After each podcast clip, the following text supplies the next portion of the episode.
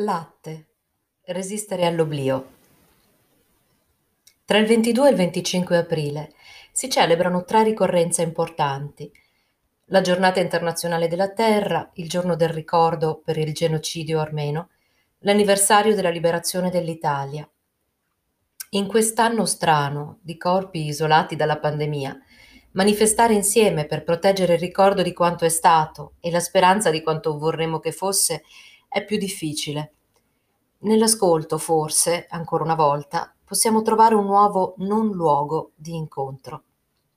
Questo è un testo che scrissi qualche anno fa su commissione di due artisti francesi, Cécile Proust e Jacob Fner, per la versione italiana del loro spettacolo Ethnoscape. All'epoca ero al nono mese di gravidanza, con un pancione enorme, fasciato sotto il blu elettrico di larghi pantaloni che usai per andare in scena e recitarlo davanti al pubblico, insieme alla mia bambina, rannicchiata dentro di me, ad ascoltare. Mia nonna raccontava sempre di quando, quel giorno del 44, era andata a prendere il latte in viale.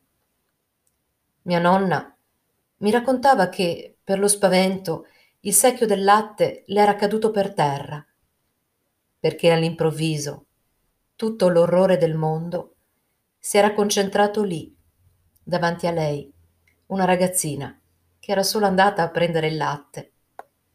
Era mattino presto, saranno state le sette. Ad ogni albero del viale era appeso un corpo. Ogni corpo pendeva come un sacco, pesante, sporco, con attorcigliato intorno al collo un filo della luce. C'era silenzio.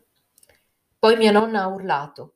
Ha urlato così forte che le è caduto per terra il secchio del latte.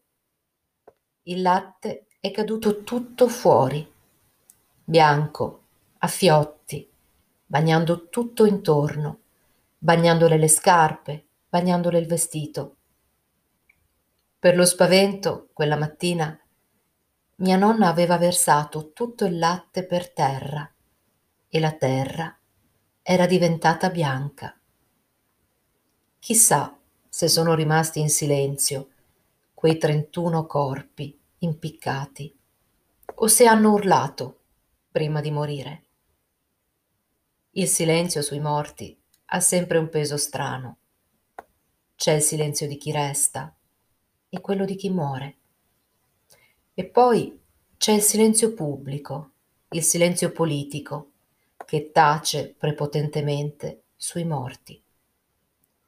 Chissà se sono rimasti in silenzio quei corpi migranti prima di affondare giù in fondo al mare.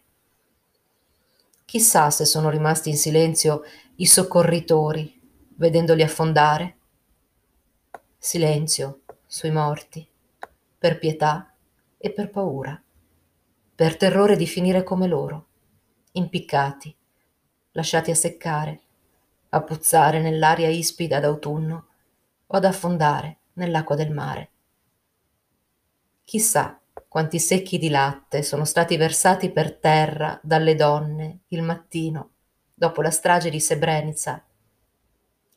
Chissà quanti secchi di latte sono stati lasciati cadere per terra all'improvviso in Uganda, in Nigeria, in Congo, nella fuga disperata delle donne dai guerriglieri. Chissà se loro, i torturatori, i persecutori, gli assassini, sono rimasti in silenzio dopo aver ucciso. Chissà se hanno pianto quando sono tornati a casa.